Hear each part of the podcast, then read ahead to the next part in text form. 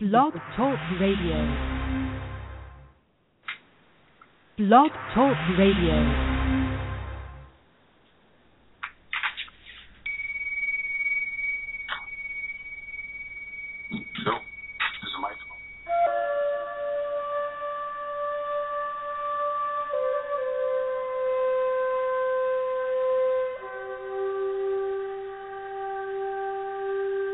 Firefly Willows LIVE presents Evolve, featuring your host, Robin White Turtle Lysne.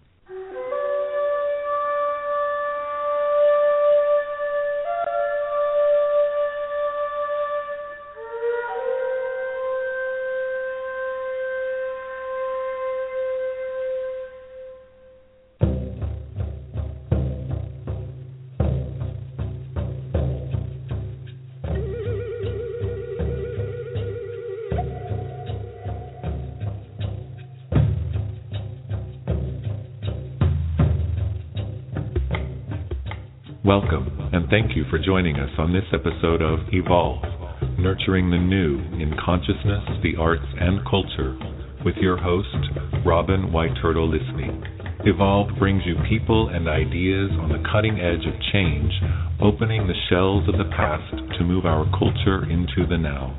The arts and evolving consciousness are how we are bringing that change to the culture at large. Evolve brings you the wise, the foolish, and the heart based to help us meet the challenges of the times we are in.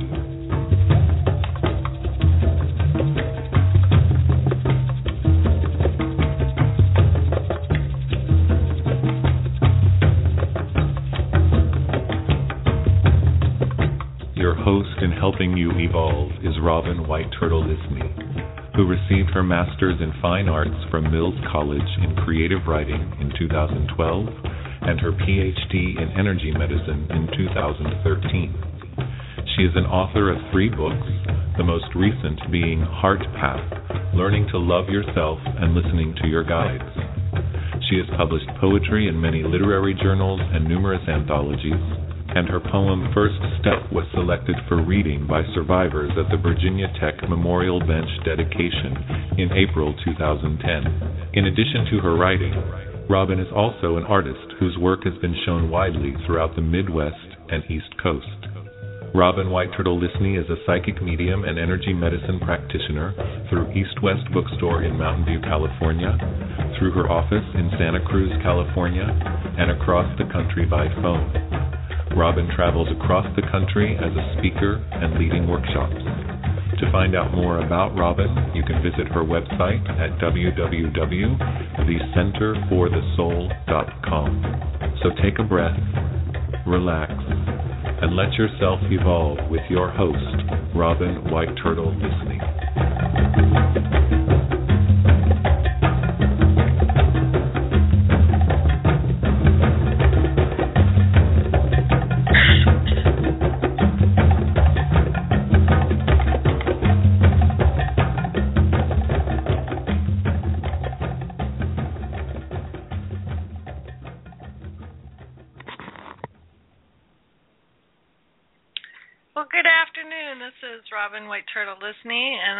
I'm.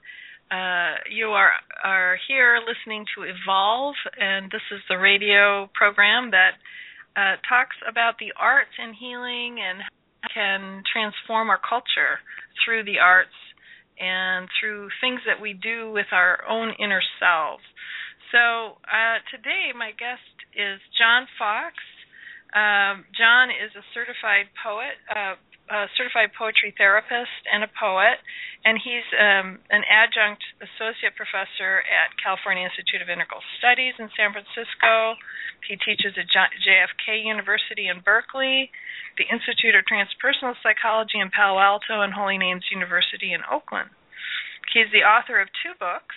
One is Poetic Medicine, The Healing Art of Poem Making, and is featured on the PBS documentary Healing Words, Poetry, and Medicine. He presents at medical schools and hospitals throughout the United States and has also presented in Ireland, England, Israel, Kuwait, South Korea, and around the world. John has served as president of the National Association of Poetry Therapy from 2003 to 5, and he is the president of the Institute for Poetic Medicine. John, welcome to our show today. Robin, thank you for inviting me to be on. Yeah, it's delightful to have you. So tell me a little bit about your institute and and how this whole thing got started for you because you've been doing this for a while now, haven't you? It's been a while. Yeah. Um, the, the Institute for Poetic Medicine was founded in actually more recently in 2005, Mm. and um, the sort of goal of the institute or the mission statement of the institute is to awaken soulfulness in the human voice. Oh. And our our our call, our vision is to really help to fund projects currently around the United States that use poetry and expressive writing to help people to do that, to awaken soulfulness in their voice. Mm-hmm. And in particular, we're interested in reaching people who are, the word these days is marginalized, or perhaps um, not well considered, and to give them a chance to have their voices be heard. Mm-hmm. Just as a, um, a direct example is, for the past two years, we've funded a project uh, led by one of our poetry partners, Krista Wissing, Uh-huh. who's an MFT, Mhm. um, at but also um, gr- uh, got a degree in expressive therapies at uh, CIIS where I teach. Mhm. And Krista was actually a student of mine about eight years ago, and we've stayed in touch. And now she's the program coordinator at the Bay Area Brain Injury Network Mm. in uh, Larkspur. Mhm. And so when I learned that, I, I got back in touch with Krista and I asked her if she'd like to lead a project that we'd sponsor for people with acquired or sometimes known as traumatic brain injury. Mhm. And so for this is the second year we've done. Krista's led the Rediscovery Project, Mhm. and it's just completing actually. Mhm. And so we've helped to, to fund that. And Mm. and one of the things we'd like to encourage is in this as things grow that there be other funding sources. So Krista has found that for Mhm. um, like Bread for the Journey Mhm. um, helped to fund it, and Mhm. we also received some funding from poets and writers. Oh, um, great. And uh, so, um, and they're, they're going to be the people who participate in that program are going to be uh, giving a poetry, a public poetry reading at Book Passage in Corte Madera, California, Mhm. next Saturday in the morning at 10:30. Oh, how exciting. So, and so, and that's new. Like last year, the reading happened at the Bay Area Brain Injury Network in Larkspur, and so Mhm. they're sort of unfolding their wings a little bit more and putting putting this out into the public. So, Oh, that's fantastic. so the institute funds projects like that, and there's Uh-huh. certainly others that we've been we've been helping to support. So, um, I have a training program that trains people in the sort of practice of poetic medicine Mhm. and poetry therapy Mhm. and we have uh, be an excellent resource center for people interested in how poetry and writing can be applied in healing ways. Mhm. And um, so, and then the work that I do uh, around the country, or um, actually, you know, abroad also, um, is part of the Institute for Poetic Medicine. Uh-huh. So tell me a little bit about that work because you've been all over the world. You've been in Kuwait and all kinds of places. Right. Well, um, Tell me about that because that what is the work that you do with the institute in terms of how you interact with the audience or the people or do you work in small groups or with large sometimes large groups. I Mhm. mean, that's a big question because there's a broad range of people and applications for this work. Um, Mhm. Just for instance, I mean, in terms of the work abroad or you know around the planet, um, uh, a woman named Bahareh Amidi, um, and if you go to Bahareh B A H A R E H dot com, you'll learn about Bahareh's work in in the United Arab Emirates Mhm. and she was um, already doing work with poetry and healing, and then put in I don't know what she Googled, but poetry therapy or something, and my name came up, and so about two and a half years ago, or maybe almost three now, we made contact, and um, Bahareh sponsored me going to UAE or United Arab Emirates last December, and Mhm.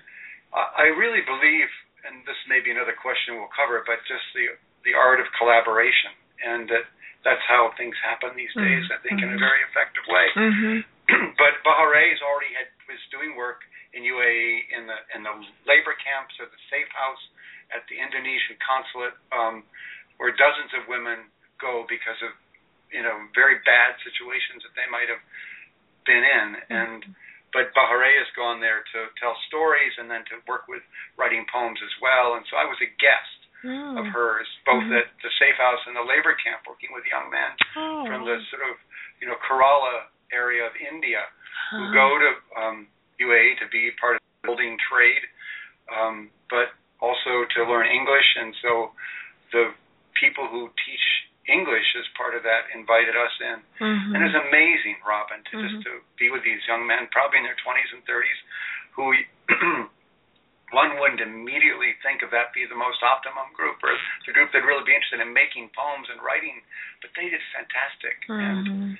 it's very moving actually to, to just give them one little prompt. We translated a poem into um, Urdu and Hindi, Uh-huh. and and when they heard that, they just went with it. Uh-huh. So so that's one experience in um, in UAE, and then certainly been been some others in South Korea. Wonderful woman, uh, Mrs. Soyoung. Um, Mhm. If you go were to Google the Korean Institute for Poetry Therapy, you'd find out Mm. about So Young's work of Mhm. bringing poetry to her country. I mean, single-handedly in a way. Mm. Well, I shouldn't say. I mean, there's other people for sure, but but she has done beautiful work in Mhm. bringing poetry therapy to the people of um, um, Korea, in this case, South Korea. Oh, marvelous. So I've been there Yeah. twice to, Yeah. to to do projects that um, So Young has helped to sponsor. Right, great. And Well, the the idea of you know poetry is of course worldwide, and it's been worldwide, uh, especially in the Arab world. They, you know, we have marvelous poets, uh, as you know, out of the Arab world. Um, you know, Rumi and Kabir, and on and on and on. And yeah, so, but but what's wonderful about what you're doing, in my estimation, that the institute is supporting, is showing how healing that this poetry can be with people. And that's the key that i think is is a new thing that um you know the woman in korea and the woman in the arab emirates is doing excuse me that um really makes a huge difference for people. So that's pretty exciting to see. Right. Take that take that approach. Um, my sense is that um, poetry has always, I mean, for millennia, actually been healing. Indigenous people knew this, um, and older countries um, like Greece and China, you know, actually to become a, a physician. This is what I understand from my friends in Chinese medicine. You have Mhm. to, in the, your first year, study study poetry. ah So, so there's a tradition of mhm. poetry as healers. Certainly, indigenous people yeah are aware of this. In Yeah. ancient cultures like Greece, there's a beautiful phrase in ancient Greece, ancient Greek, called, and the word is sophrosyne, uh-huh and it means beautiful language, mm.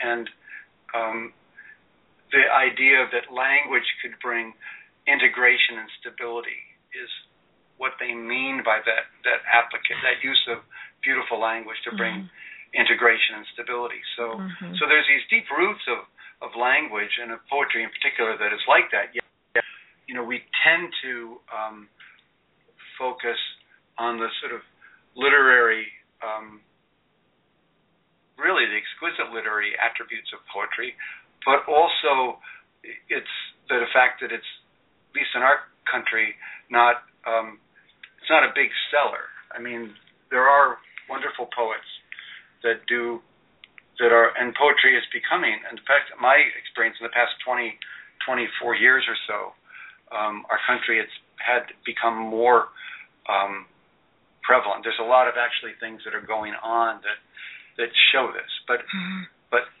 but the idea of approaching poetry not mere, only from a literary point of view but more essentially feeling point of view and Mhm. how we there's something we can talk about about how how that approach maybe is different than a literary approach. Yeah, well, let's talk about that because I think um I I know, you know, I I finished graduate school just a couple of year uh, just a year ago and uh uh I brought your book in because I felt like, you know, these guys, these professors, they need to know about you. They need to know about the possibility of Mm. this. and um it was pretty interesting because my professor was very dismissive and I was like, "Well, wait a minute. You haven't even looked at the book." You know, he's like, "Ah, yeah, it's all got it's got to be all literature." So I'd be really interested. And and you know, after a while, I, he he did look at the book and talk about it. And you know, we didn't talk about it in class, but um he was willing to look at Uh, which I thought was interesting. But there there is a great big disconnect, I think, in the academic world with healing in in terms of the arts. They totally just don't even want to talk about it. They don't want to deal with it. That's for the psychologists or it's for some other profession. But I think it's so obvious. It was so obvious to me in the critiques what was happening with the students and how they were transforming um just by writing the poetry if you know and that that was quite an amazing how the students were going the- through transformation. Absolutely. They were I was watching, you know, kids that clearly were challenged or young people that were challenged with mental illness or with not everybody in there of course and some were very sound and very sound of mind and body but um you know you could see the transformations of people by their acts and I have seen that since I was in art school you know 30 40 years ago so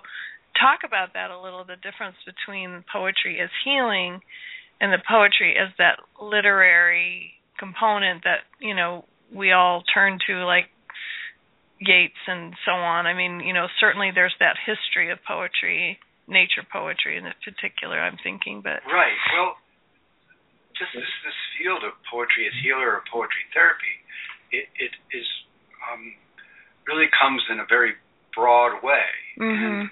Certainly um, I have been extremely grateful for what we might call professional poets Mhm. and and the gift that they bring to us, you know, um, and and yet I also recognize that writing itself for for you and me, for anyone, is a lifetime, lifelong process. However long that life might be given the grace to be. Mhm. Um, and having worked with young children, um, particularly in the early part of my career, but still, it's still happening.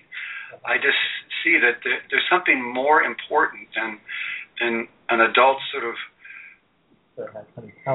claiming their turf because of their literary acumen. Mhm. Um, like, and it's I can share a little funny story um, that it draws me. Um, the, I wrote a book called "What You Didn't Lose" in 1995. It was published. It's still in print. Finding what you didn't lose. Mhm. And then I got a um, my favorite fan letter I ever got was was I remember reading it at the Hobee's restaurant in uh, Mount in uh, uh, Palo Alto, like about 19 well early 96 because the poem book came out in 95. But the letter was from a person in Hi. Racine, Wisconsin, and it began, "Dear Mr. Fox." I'm 11 years old and have been writing for a while. Dear Mr. Fox, I'm 11 years old and have been writing for a while. you know, from her, her, her name, her name was um, uh, Melissa, but um, Just run off into there. that, that writing was something she could claim, Mhm. and that it was something that had history for her. Mhm. And you know, when you're 11, like one month is really quite a long time. Mhm. And but but then, uh, in contrast to that, meeting a woman in her late 80s who was in a, a group I had at a at a assisted living place in Connecticut, and Mhm. everyone else in the group was in their 90s, mid 90s or so. And so this woman Martha, she was about 86. She was a young kid, kind of. And but we were having a great time. Some of the people had some forgetfulness, some special kind of forgetfulness, whether we were call it dementia or Alzheimer's. Mhm. And but just hearing the poems brought a great sense to Mhm. their ears, Mhm. and I could feel it. I mean, it was actually one of the most sort of. Sometimes you sit with adults and you know they're kind of trying to size you up and get get things figured out. Mhm. It's fine, but but they were just having a good time. Mhm. So so this is a, a little bit of a longer story, but when I moved towards wanting to do a, a writing exercise with this group of people, and what it was going to be, I was going to have them write themselves, but I had a, a flip chart or a dry erase board and was going to write down lines that they said about connections with gardens. Mhm. But every time I moved towards that, trying to do that, I or one time I moved towards trying to do that, I could see Martha, this woman in her 80s, who was um, had her faculties a little bit more, and she pulled back by her body language, and she did not say, Robin, she didn't say I don't want to write, or it wasn't explicit, but I could just feel that she wasn't into it, and so, but she was there having a, an enjoyable time, so I would just let go of it, and so here's where um, the sort of sensibility of the healing part comes in, and mm-hmm. I. And then a little bit later, I thought, well, maybe Martha is a little, you know, maybe we can try this. So mm-hmm. I kind of edged towards it, and once again, and it wasn't explicit. This is the thing. It was just sort of the sense I had that she wasn't interested or she didn't want to do it. I wouldn't say I take back saying she wasn't interested. She mm-hmm. didn't want to do it. Mm-hmm. So then, then as the group was about to close, and I wanted to let them know how much I enjoyed being with them, I let them know that that the group's about to been so enjoyable to be with you. Martha leaned forward and put her her elbows on her knees and said to me and to the group, "I want to tell you uh, why I didn't want to write." She said, "When I was in third grade, so she would have been eight in third grade, and she Mhm. was 86. Mm-hmm. When I was in third grade, my teacher gave us an assignment to memorize a poem and to bring it in. And at that moment, she stood up, balanced by her on her walker. She had used a walker, and her shoulders were back, and her chin was sort of up, and there was a sense of pride that was felt really healthy and very um, strong. Mm-hmm. And she spoke her poem mm. flawlessly, and it wasn't haiku. She, it was a longer poem, and she knew it perfectly. Poem that had, but what I haven't told you is she said when she did this in school in third grade, her told her her teacher had told her she hadn't done her the assignment correctly, and her poem would not be included. Oh dear. Well, that oh dear, that that sigh had become a lifelong sense of, and I saw how this image I had for Martha was that very thick pane but clear glass was between her and her access to her Mhm. self-expression, Exactly. Yeah. and and it was, you know, very, and I who knows, she probably hadn't shared that story with anybody for I don't know 78 years, but but here I was, someone who she felt she trusted and her Mhm. peers, and and so when I think back to that 11 year old Melissa Ham, years old and been running for a while, you know, how do we treat ourselves and how are we treated in regards to our our creative voice? yes. And so coming back to the dismissive men, believe me, it's not you know, it's no no surprise. Yeah. I mean, that sense that um that because what I, I'm aware of is that we need to maintain well let's see, how do I want to say this? That it's helpful to me in relating to people to remember that vulnerable place Right. where our voice gets smushed or Mhm. dismissed early on. Right. Right. And but it's but to me the the dismissal of that of that voice is like saying that your immune system doesn't matter. Mhm.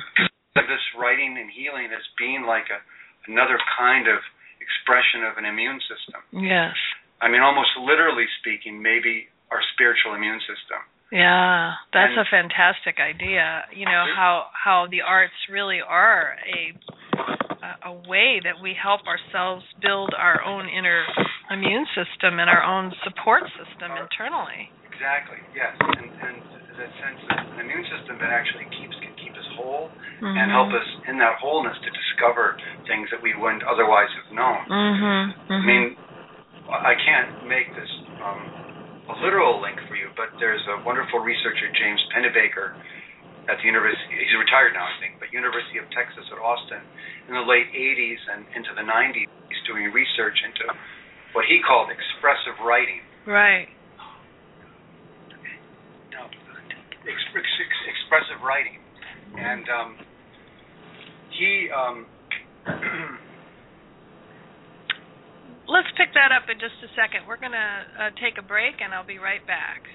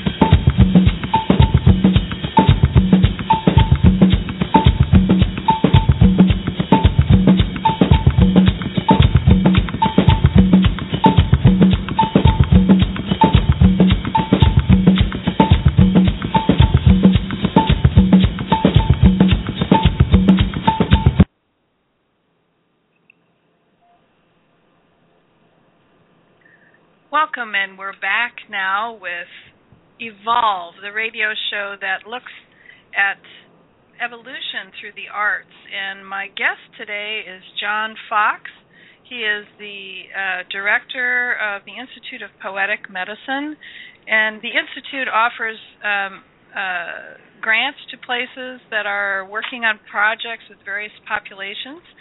Um, and uh, he is also an author. He's the author of Poetic Medicine, The Healing Art of Poem Making.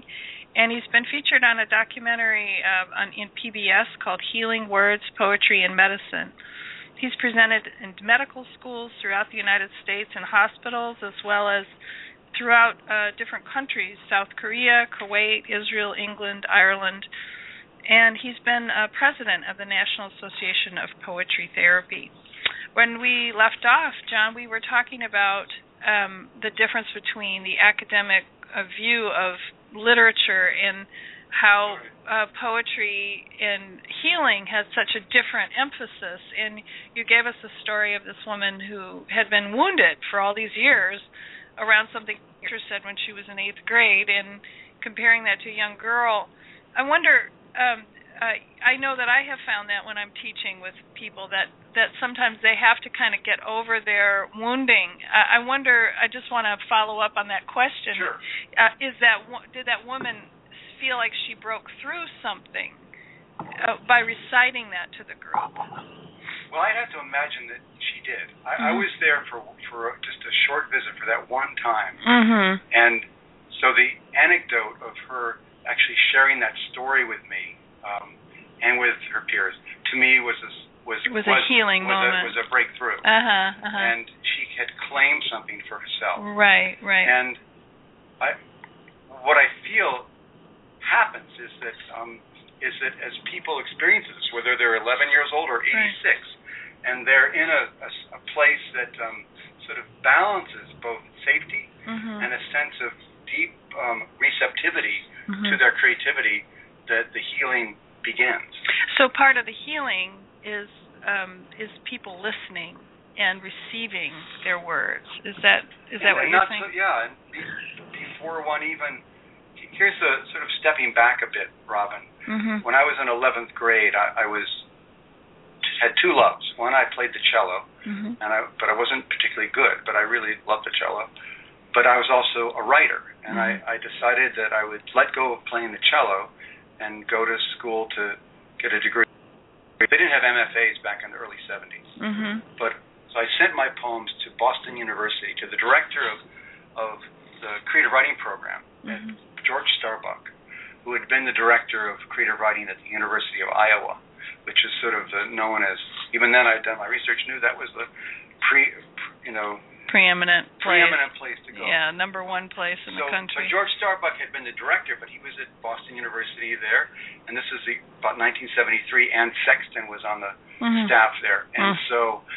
Um, but here I, I was applying to BU, but I sent my poems to George Starbuck when I was like in late in 11th grade, which sounds a little over eager, And so here's here's what George Starbuck did. He wrote back a letter on Boston University stationery, and there's one sentence that I remember and will never forget. He said, "It takes a long time of getting to know somebody before you can make helpful comments about their poetry." Mm-hmm. And that was coming from a from a from a person teaching creative writing in a yes. program, a degree program right. at Boston University.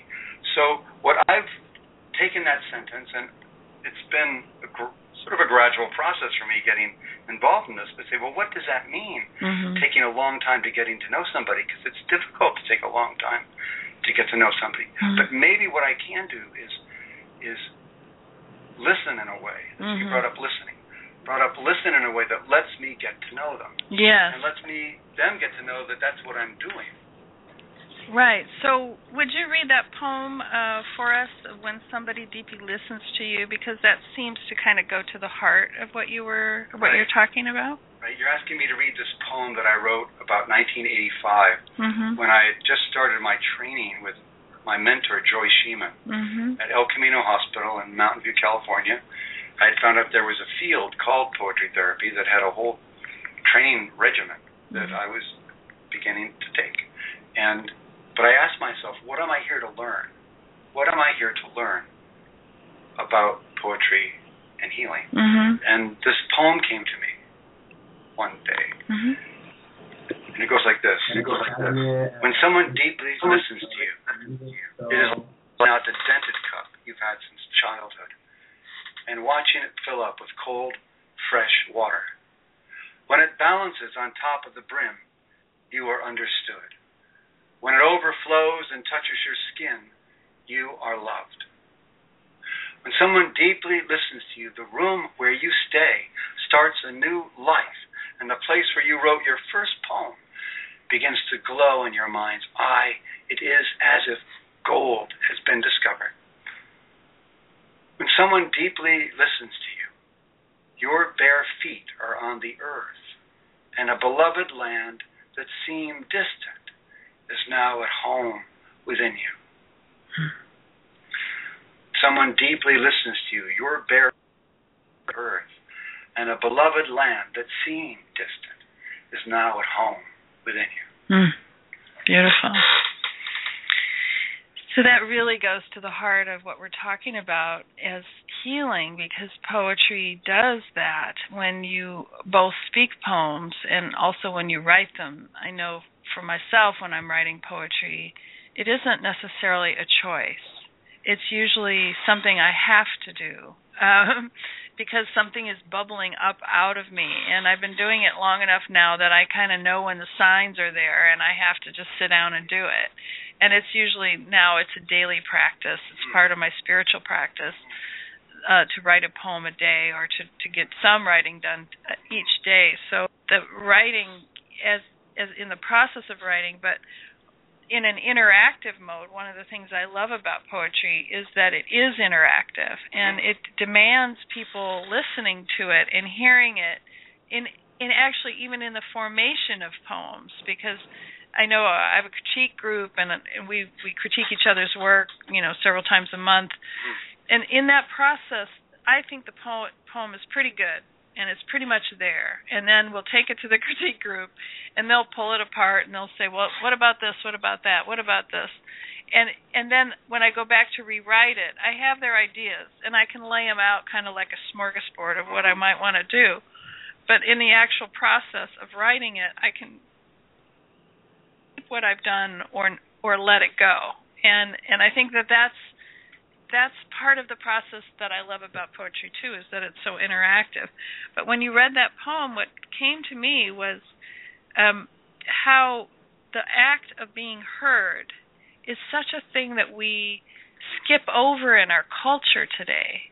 You know, we don't really completely engulf listening. Um, people are in a hurry; they want to do things quickly and and poetry makes you slow down. It makes you really listen and receive the words that are being spoken. Absolutely. so so when i we've touched on this a little bit but um how can poetry and poem making help a person improve their capacity uh, in the process of of hearing other people's poetry? Yeah, I think that i'm One of the- imagining you address this in your workshops and Oh. things that you do Yeah, I mean it's really upfront at the very beginning because we're not in my workshops we're not there to critique. mhm It's however, I feel that the more we can develop a capacity to really deeply listen, the more that actually it creates a space for that person them speaking themselves to get more deeply in tune with what they are really needing to say. mhm and and it becomes a generative act. So not just for that particular poem, but for perhaps what the poem is o- offering to his or herself, that they Mhm. can discover something that they wouldn't have gotten if someone had immediately said, "Well, I think you ought to do this," and mhm put up this sign and go there, and mhm and so the idea that um, that we are um, sort of creative people is given much more um, sort of uh, gravity and weight. right and, and being you know being uh, human beings gives us an opportunity then to be more uh, interactive in the world rather than rushing through it all the time as right, know. and and sometimes also the things that we would think are are like there's a wonderful poem that I use in my work. It's a short poem by Charles Olson, Mhm. And um, it's called These Days. Mhm. And um, whatever you have to say, leave the roots on. Let them dangle and the dirt just to make clear where they come from these days. So, and what I want people to imagine is I'm not, it's like here I am working with, say, you know, prisoners, men who are prisoners at a hospice. They're hospi- training to be hospice volunteers at California Men's Colony Prison, or they're they're um, adults who are at the uh, cancer support community and they're dealing with, um, you know, threatening life-threatening cancers, Mhm. or they're young teens dealing who've dealt all their lives with severe, moderate to severe disabilities, say at Blythedale Children's Hospital, um, or they're um, say um, uh, a clinical pastoral education people in clinical going daily into the rooms of people who are quite ill and their families who are in distress Mhm. and how how can they learn to be with themselves in a ways that that give um, give them support and Mhm. help them to sort of hold what they're experiencing. Mhm. So Do you have something? I, yeah. yeah, I have this idea of um, listening. Um, it's something that I've focused on for a long time. But a wonderful writer, Brenda Ueland, U-E-L-A-N-D, Brenda Ueland, wrote a book in the 1930s called How to Write. Mhm. And um, in that book, she talks about listening quite a bit. And is a wonderful passage about listening being a, a generative act. Mhm. Like you're listening to me right now, and and my listening to your questions and to what you're saying, Robin, actually is um, is not just a, an act of sort of uh, respect. I mean, there is respect there, but there's also something that that makes possible something we maybe didn't expect. So. Mhm. Brenda Ueland says, listening is a magnetic and strange thing, a creative force. When people really listen to each other in a quiet, fascinated attention, the creative fountain inside each of us begins to spring and cast up new thoughts and unexpected wisdom. Mhm. Now, you know, that's not something you're going to hear on, you know, cable news. Uh, Mhm. you know, that, you know, necessarily, not necessarily in academic settings, but but it may be the foundation of what actually allows us to to make room for for one another in ways that are you know so needed these days. You know, I'll say something interesting too uh, in response to that about how um when I was going back to school just recently and you know in my 50s dealing with um uh the academic I was kind of petrified to go back because I'd heard you know horror stories about um MFA programs uh and how they you know tear apart your work and everything. And of course that has been uh part of the reputation of uh, Iowa is that they've been very ruthless with their students. They're much better now. But and I was so impressed the first that we had in the academic group uh that I was in you know 30 or 40 poets that were going to be going through this program the director of the program stood up and said I want to tell you how we critique here. And uh and I was like Ugh. and the first thing she said is we're kind to each other. And we listen and we don't trash the professor. And we don't do this. And this is this is the way that we critique. We listen for what are the qualities that are positive in the poem and then we might ask add our suggestions for changing the poem or making it better. And um but we do the first we do the you know what she was saying was like a sandwich of positive com- and um critique and then more positive compliments about where this poem could go or what's the potential for it which was such an entirely different um uh experience than I'd had um in some programs or in some other situations. But I like the fact that you don't critique in the work that you do in poetic medicine. I, that you're what you're doing is you're listening to the poem and receiving it no matter what the language or how flowery or Well, I mean, um, you know, things that we will do, like we can mirror back resonate for us, right and or we may ask questions, open and honest questions that Right. reflect something about the how we're receiving the honest question, something that uh, Parker Palmer, a wonderful man, Parker Palmer does in his work with Mhm. circles of trust and courage to teach, is you don't. It's a question you don't know the answer for. You're not Mhm. trying to direct somebody to Mhm. think about something in particular. Um, and so, how can we unpack what's in the poem? Mhm. Um, but I want to come back to just a sense of that we that we don't know what's there until right. we really are with it. Mhm. And I think that's what George Starbuck meant by takes a long time of getting to know somebody. Mhm. Mhm. There's there's there's another poem, Robin, that is Yeah. I, I will say along with um, that these days poem, whatever you have to say. I've used that poem these days. Whatever you have to say, leave the roots on, let them dangle in the dirt, just to make them for 25 years. Mhm. And I'll always ask, well, what do you get from it? What and and there's similar things that people will say about that. Don't have to pretty it up. Don't have to make it nice. I'm not here to please somebody else. Right. I can leave it raw. Mm-hmm. And so that's where it's really a different world than the sort of trying to write to get an award or to get published or Mhm. be part of a school or get Mhm. approval from others. It's a very different kind of approach. Mhm. But but but the thing about that poem is that I think it's about 17 words is that I'm still getting new things that people will say of how it speaks to them. It is absolutely amazing to me Mhm. that, that that that it's not just one or seven or ten things. It's dozens of things that that Mhm. poem communicates. And Mhm. so, why wouldn't it be so for someone else's poem that what it's in there could be could speak to them? And and part of the idea is for me is to slow down. Mhm. Mhm. Don't have to rush to make something quote better Yeah. because I may not. There's so this other poem that helps with that. It's a poem written by Barbara McInerney, Mhm. and it's the poem is called "As They Are," and it goes like this. And what if my words, my fledgling poems, were children, were toddlers, trying first steps, trying first steps, tumbling, skinning knees, with glee, splashing mud, making a mess, discovering themselves? Would I hold them at arm's distance, disown them, hide them, say what I imagine others will think that after all they really aren't very good?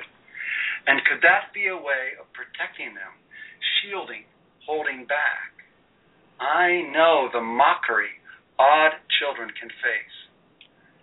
Instead, could I let them ramble along weedy paths only they know, lean close to hear them whisper secrets, learn what they need from me?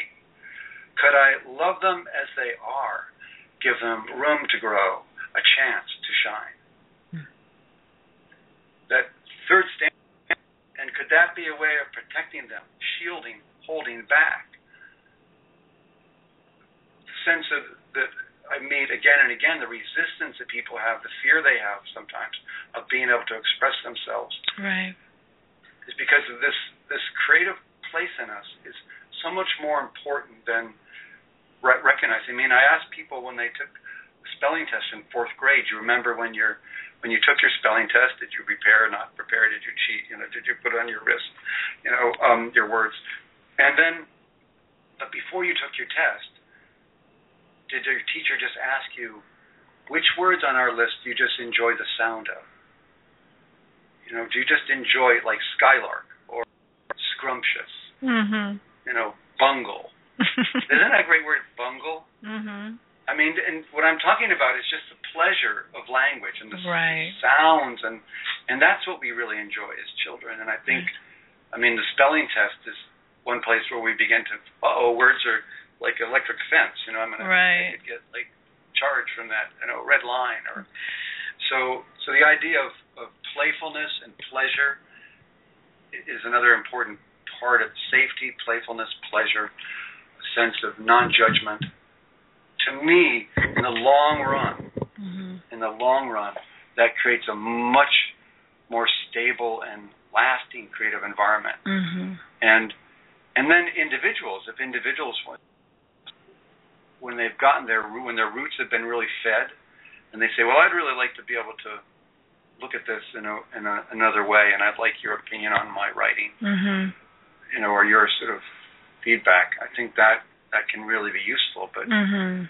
but in a way, I think we we um, end up sort of shutting off the possibilities. Right, right. I agree. I agree, and uh, I think that what we're need that what happens a lot of times in academic programs is there's such a push to produce, and and um, you know, you know, you need ten poems this week, or you need a poem a day, or whatever. And I think that's important if you're going to be a professional poet. Um, but I think if you're going to be someone who's enjoying your life, you know, the pleasure principle you you have to love it. You know, you have to love poetry in order to want to do it in any case. But I think that that uh, allowing just the pleasure of the words and pleasure of the language to come in means so much in both poetic medicine or in an academic setting. So we're going to take a, a little break again and come back, and then I'd like to talk more about some of your books because you've got a couple of great ones here, and I'll we'll be right back.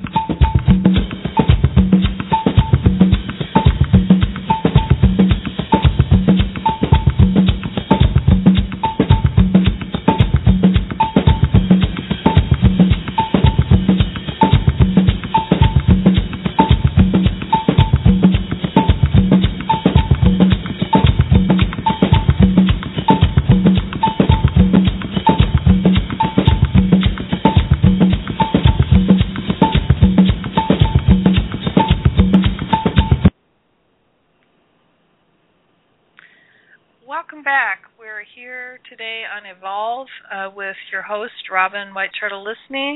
And I'm here with my guest, John Fox, who is the president of the Institute of Poetic Medicine in Palo Alto and who's been all around the world um, teaching uh, and people uh, as a poetry therapist.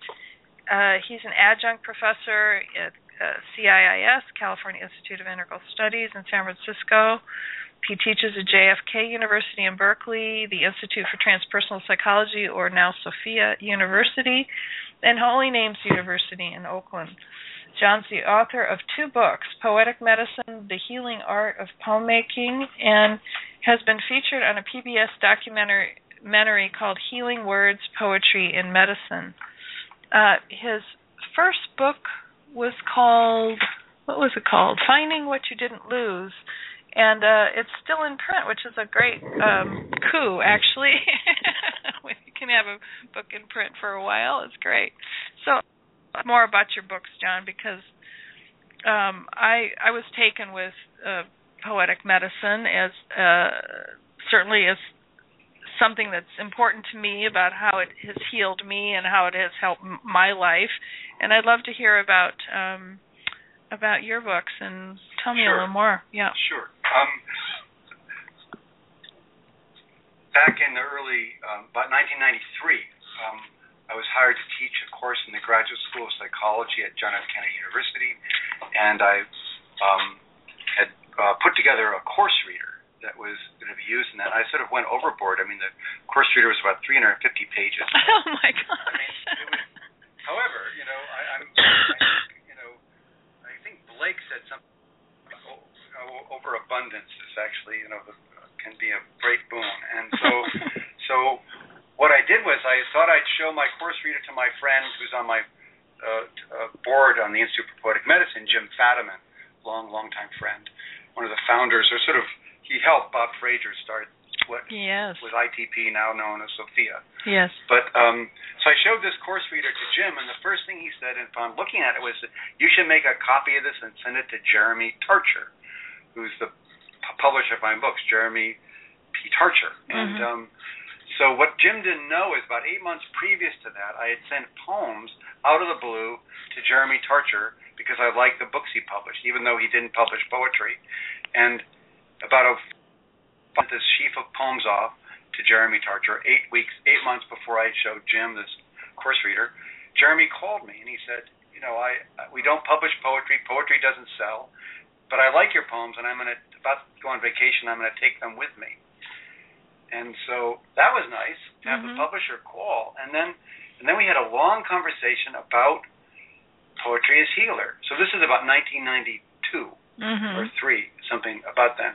And um, so, and I learned at that time that uh, Jeremy at that time was married to Shari Lewis, Yes. who's the puppeteer and lamb chop. And Right. when I was growing up, I had puppets, and She was my heroine She- when I well, was a young person. she was like I remember watching her in 1962. On yeah, she was the Sesame She was Station.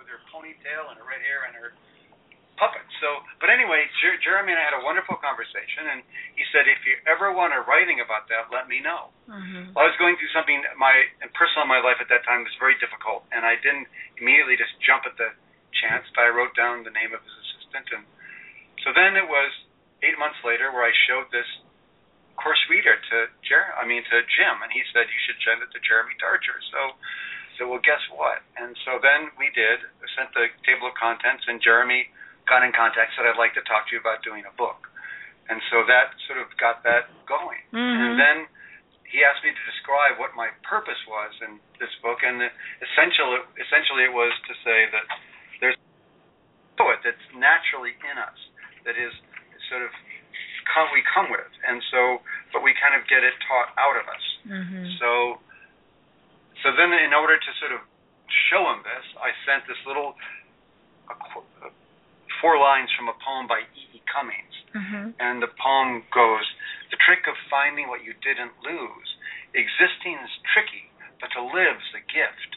The teachable imposture of always arriving at that place you never left. Mhm. So that first line, the trick of finding what you didn't lose. So when I sent this letter to Jeremy, the first thing he did was write back and said, well, let's call it Finding What You Didn't Lose. Mhm. You can always take a line from a poem if you're going to make it a title, a book title. Right, right. You don't even need permission to do it. Oh, really? That's good to know.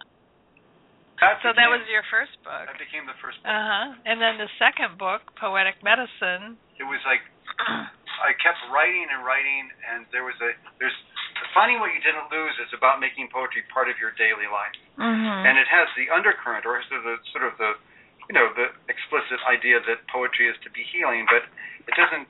It's not completely about that. It's about making poetry part of your life. But there was one chapter in chapter eight called the healing pulse of poetry, and I just kept writing and writing and writing and writing that chapter. Finally, my my editor, the wonderful Laura Golden Bellotti, threw up her hands and said, "Stop, stop!" And and Jeremy even called me and said, "You can't keep doing this."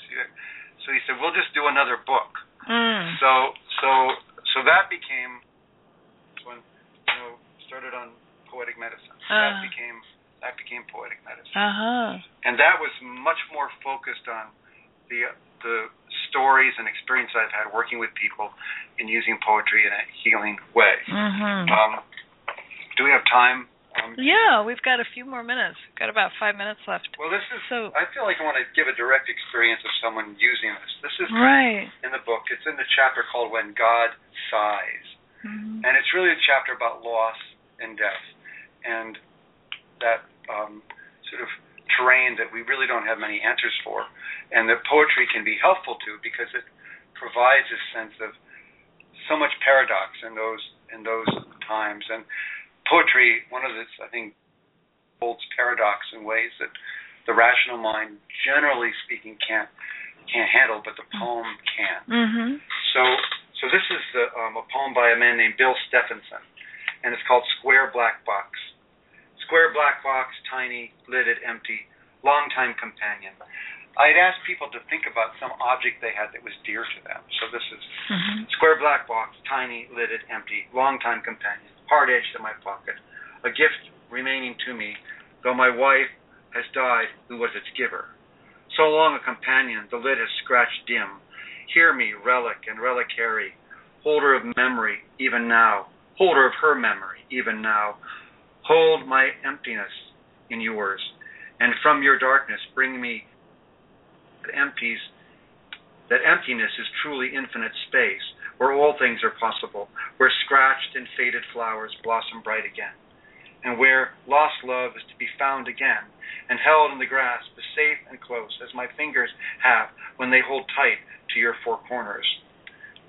And um, he said about writing this poem, the memories that had dimmed were suddenly vivid again, just as imagination had brought back the original colors of the flowers on the box lid. Memories of happy times of love came flooding back from their depths. I had to, I had thought to contain only pain and regret. The poem flowed into my notebook page naturally and unstoppably from this gift of, rec- of realization. And that came from just a walk down a path workshop that I was giving at Omega Institute. And so, Bill, in sort of discussing what reaches him, I mean, it, you know, I'm not going to. Um, there's there's another place for that. And that was heard in the community of the people there. It's such an important way to share our stories. Mhm. Mhm. mhm. Robin, would you want to read something? Well, I I would. I was just looking at what I um, had in my book, uh, Heart Path, because I do have some poetry in it as well, and I was uh, finding this one. Um, it's called Rose Winter, Rose Window. During the Black Plague, before medicine as we know it, families laid their sick ones beneath the colored windows of cathedrals. Than we, that first there is the pierced heart then the rearranging of light rays by that unseen hand as the sun moves across the glass. One must go inside, all the way in, surrendering all the broken pieces, taking long draws on straws of light, soaking in all colors, until you revive or move on within the stained glass sun. Of that line, I just mirror back this line until you revive or move on. Mm-hmm. Mm-hmm. Like sometimes we sort of stop and take in a, a deep breath, and sometimes where it's like the flow, we just continue to flow. Right, right. I, I'd heard this that people used to lay their uh, in the medieval times they would lay their people that were sick into the cathedrals under these windows. Mhm. And when I heard that, I thought, what an act of faith. You know that they somehow knew the colors were good for their family members, and some people got healed Yeah. and and and and others died but um at least especially during the black plague which was such a horrible time but i, I thought of that and and it's a little bit like what happens with poetry for me because when you go really deeply into yourself and you pull together those broken fragments and then out comes something beautiful it's really quite a, an extraordinary Yeah. uh, experience so. and we can sort of like a like a stained glass window. What, what is it called when you sort of use you sort of piece them together in some way? Yeah, I make a stained glass window. Yeah, create the art of it. Yeah. Yeah, it's quite beautiful. Well, and you have a personal story too about how you you were healed by poetry. Um and I I didn't know if you wanted to touch on that or save it for another show. Well, I think yes. Um, I grew up with a medical problem with my right leg that involved being in the hospital num- many times, Uh-huh. having a number of surgeries, like Mhm. seven Mm. between the time I was four and a half and eighteen. Mm. And writing was an important way for me to make it through, for me to understand what was going on, to Mhm. really find a way to hold that paradox, Mhm. um, to be also this is important, sort of revived. You mentioned the word revive in your Mhm. poem, but by by beauty. Mhm. And even though I had to deal with some things were not very, you know, were really difficult and painful, um, I realized the poem gave me a way to tap into both sort of beauty and connection in a ways that I that normal conversation wouldn't do. Mhm. So it held both could hold both the pain, but also a sense of sense of connection. Mhm. So so that because when I was 18, I had to be faced with the decision to have my right leg below the knee amputated, Mhm. and that began a whole sense of being able to understand what sort of intimately what loss is about and what grief is about. And although at 18 it was, um, you know, not something I needed a year to really get to um, find some deeper sense of meaning about it. Um, Right. But the right. poems and the poem making was a was a way to do that. Mhm. I remember, um, you know, I met Elizabeth Kubler-Ross in 1976. Good fortune. Wow. And she invited me to come to a retreat she was giving.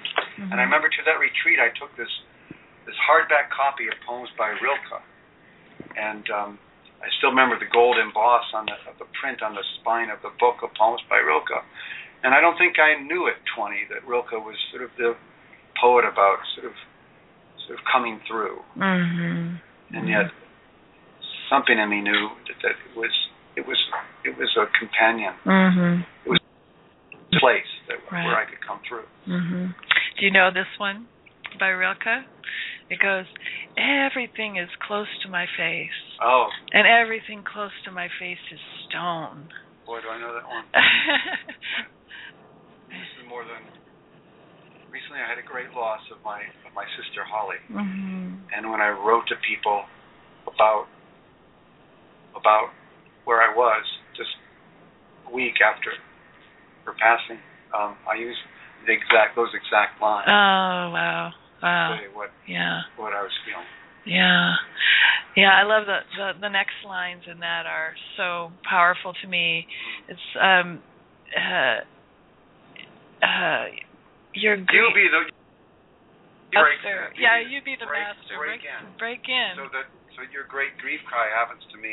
I, I don't know the lines exactly. Yeah, yeah. Robin, but Yeah, I'm not. Let's see. let- Um, you be the master. Make yourself fierce. Break through. Then your great grief cry will happen to you. Will happen to me, or will happen to you, and your great transforming will happen to me. yeah. Yeah, something like that. Yeah. I mean, the interesting thing about poetry as healer is that I wasn't, and I, I'm only maybe beginning to be ready for those lines. Hmm. But but those earlier lines were right. were what I needed. Everything close to my face is stone. Yeah. Yeah. So again, that sense of slowing down. right. But if if people want to find out more, they're welcome to go to my website poeticmedicine.org. Me at John at poeticmedicine.org. There's a training program that began um, last year. It's in its it's that it's in its beginning stage, but it's going really well. And if people are interested in learning more about that, they could. I'd welcome them to write to me. Okay, great.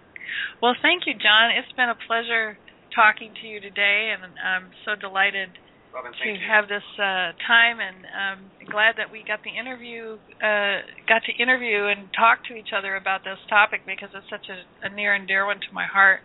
So I thank you, and um, this is the radio show Evolve with your host Robin White Turtle Lysne, and uh, I appreciate your cooperation and thank you for listening. And I'll see you next month.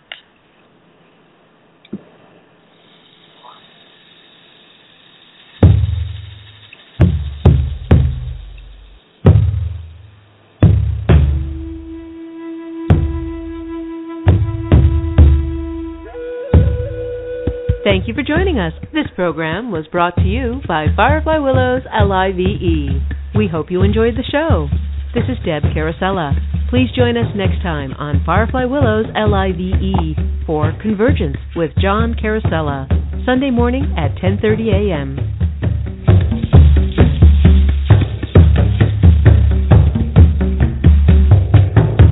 Evolve was brought to you by Firefly Willows LIVE.